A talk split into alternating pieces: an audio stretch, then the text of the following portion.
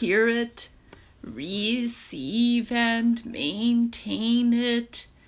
May we completely realize the Tathagata's true meaning.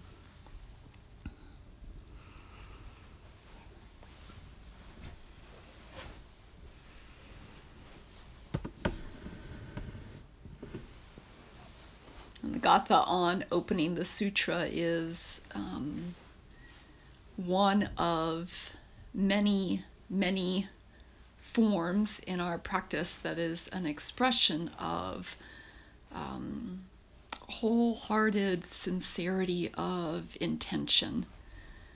And um, so the intention to really listen fully and embody fully and um, specifically here to understand completely what the Buddha realized uh, and the Buddha meant. And uh, we're coming up here on a Buddhist holiday, which is the um, Bodhi Day or uh, Rohatsu, it's called in Japanese, literally meaning the eighth day of the last month of the year. So it falls on December 8th um, every year. Rohatsu, ro means eight.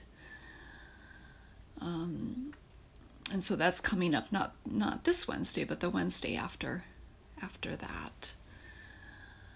Um, so I thought I'd talk a little bit about Rohatsu because this is the season. And we have these holidays, these traditions for um, a reason. lots of reasons, but really any uh, holiday tradition in any sphere that I can think of, there's a gift to be uh, glistened uh, in in acknowledging the tradition in some way. We can let uh, Thanksgiving come and go with whatever that means to us, and we can also take the opportunity to uh, do some gratitude practice. And in doing that, not only notice the nourishment contained in that activity, uh, fed by that practice of gratitude, but also um, join the energy of others who are engaging in similar practices. And when there's many engaging, uh, that energy is amplified. So we can also um, be nourished by, be turned by uh, each other. And we can add add our own life energy to uh, global intention.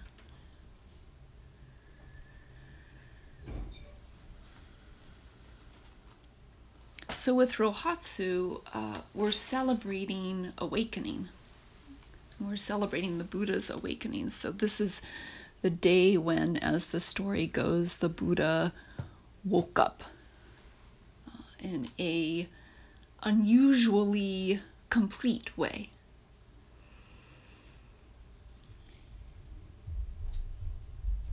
And so our celebration here is uh, multifaceted. We're celebrating the actualized potential that came forward in the Buddha. We're celebrating our own potential for awakening. We're tapping into our faith in that potential. And here, what I mean by faith is our absolute confidence in the realness of this potential, this idea that in this very body, in this very life, I can uh, wake up. And the potential's there to wake up to the um, extent that the Buddha did. So, um, I just think of it as like optimal clarity and compassion. So we're celebrating, uh, for one, that potential. Uh, we're also celebrating the Buddha's vow that brought him to the foot of the Bodhi tree. So the vow to see clearly, the vow to see uh, what the solution might be to suffering, the vow to do this not only for me, but for everybody. So, similarly, here, um, similarly to what I had to say about uh, celebration of potential. So we're noticing that the Buddha had this vow, and then we're checking in with our own deep vow. Or vows, and what brings us to the cushion, and what might be nourished or strengthened or um, honored there. Honored there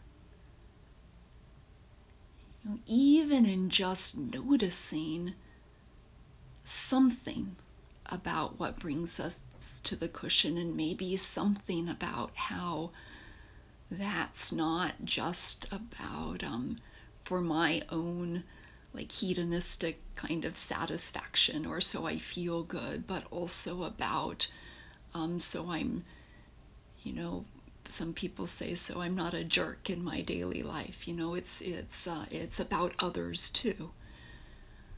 Um, so checking in with our own aspiration for practice and celebrating that as not separate from the buddha's own vow seed. Hmm, and celebrating that this is manifest in us and nourishing it so it can grow. Mm, celebrating awakening. And then, thirdly, here celebrating uh, determination. So, celebrating the Buddha's determination to, as the story goes, really sit under that tree um, all night, or actually night after night. Um, and encounter all the same obstacles we encounter on the cushion our, our determination to sit 25 minutes or 40 minutes or hmm. and of course all over the country and all over the world um, people are doing various kinds of retreats um, for some communities this might be even the one time a year where they would do a um, lawn retreat. So we celebrate awakening, we celebrate all of this by doing zazen. Mm-hmm. And we don't have a retreat scheduled um, with this group, but um, we will be doing kind of kicking off our new form, our new first Sunday of the month form, by doing some extra sitting next Sunday. So the way that will work is we'll do um, a I'll work out the timing so that we end at the usual time, but we'll do 35 or 40 minutes of sitting, and then we'll do um, about 8 to 10 minutes of walking um, or if you stretch or use the restroom, you know, whatever you do off camera. and then uh, we'll do another 35 to 40 minutes and we won't talk. So that'll be a kind of mini uh, Rohatsu celebration on Sunday, December 5th. And so we celebrate by doing zazen. So, this might be a time where you want to personally do some extra zazen, whatever that means in the context of your practice. Uh, and or you might choose to look again at your regular practice and whether um, your usually when I look at my regular practice, um, I want to see if I can find a way to do some more sitting. I don't imagine that's the case with everybody, but maybe just look and see if um, what I'm, the time and energy I'm devoting to practice is in alignment with my vows and what I want to be using my life energy for um, and what I need to feel like I'm really in alignment, in alignment with all that we might call vow. And then as we uh, sit zazen during Rohatsu season, um, so those that are sitting a longer retreat, some of those will start. I imagine most of those will start this coming weekend so that December 8th is actually part of the part of the week or some might start as soon as um, Tuesday or Wednesday maybe and end on December 8th so we're in the season.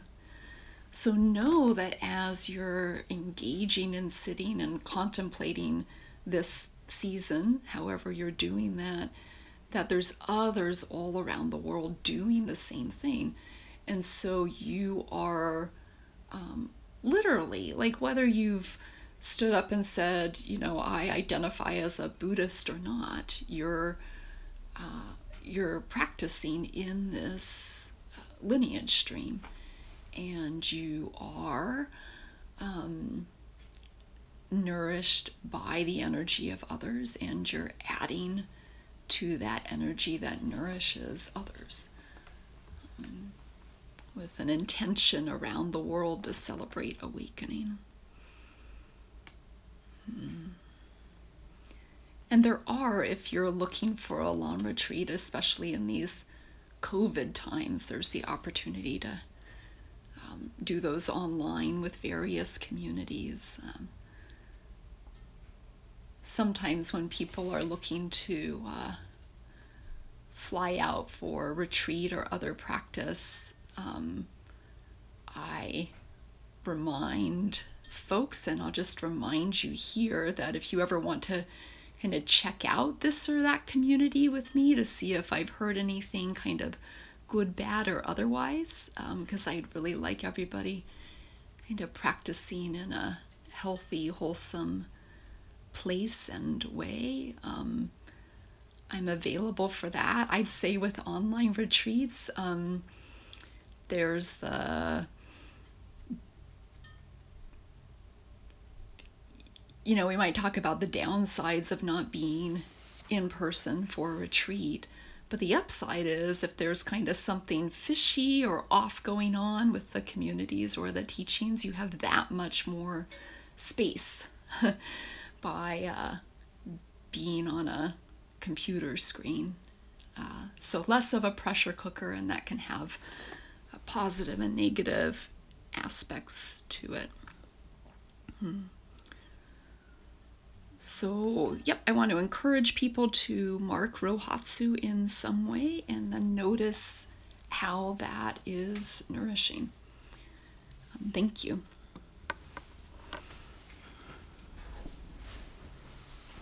And we'll do the four principles of practice.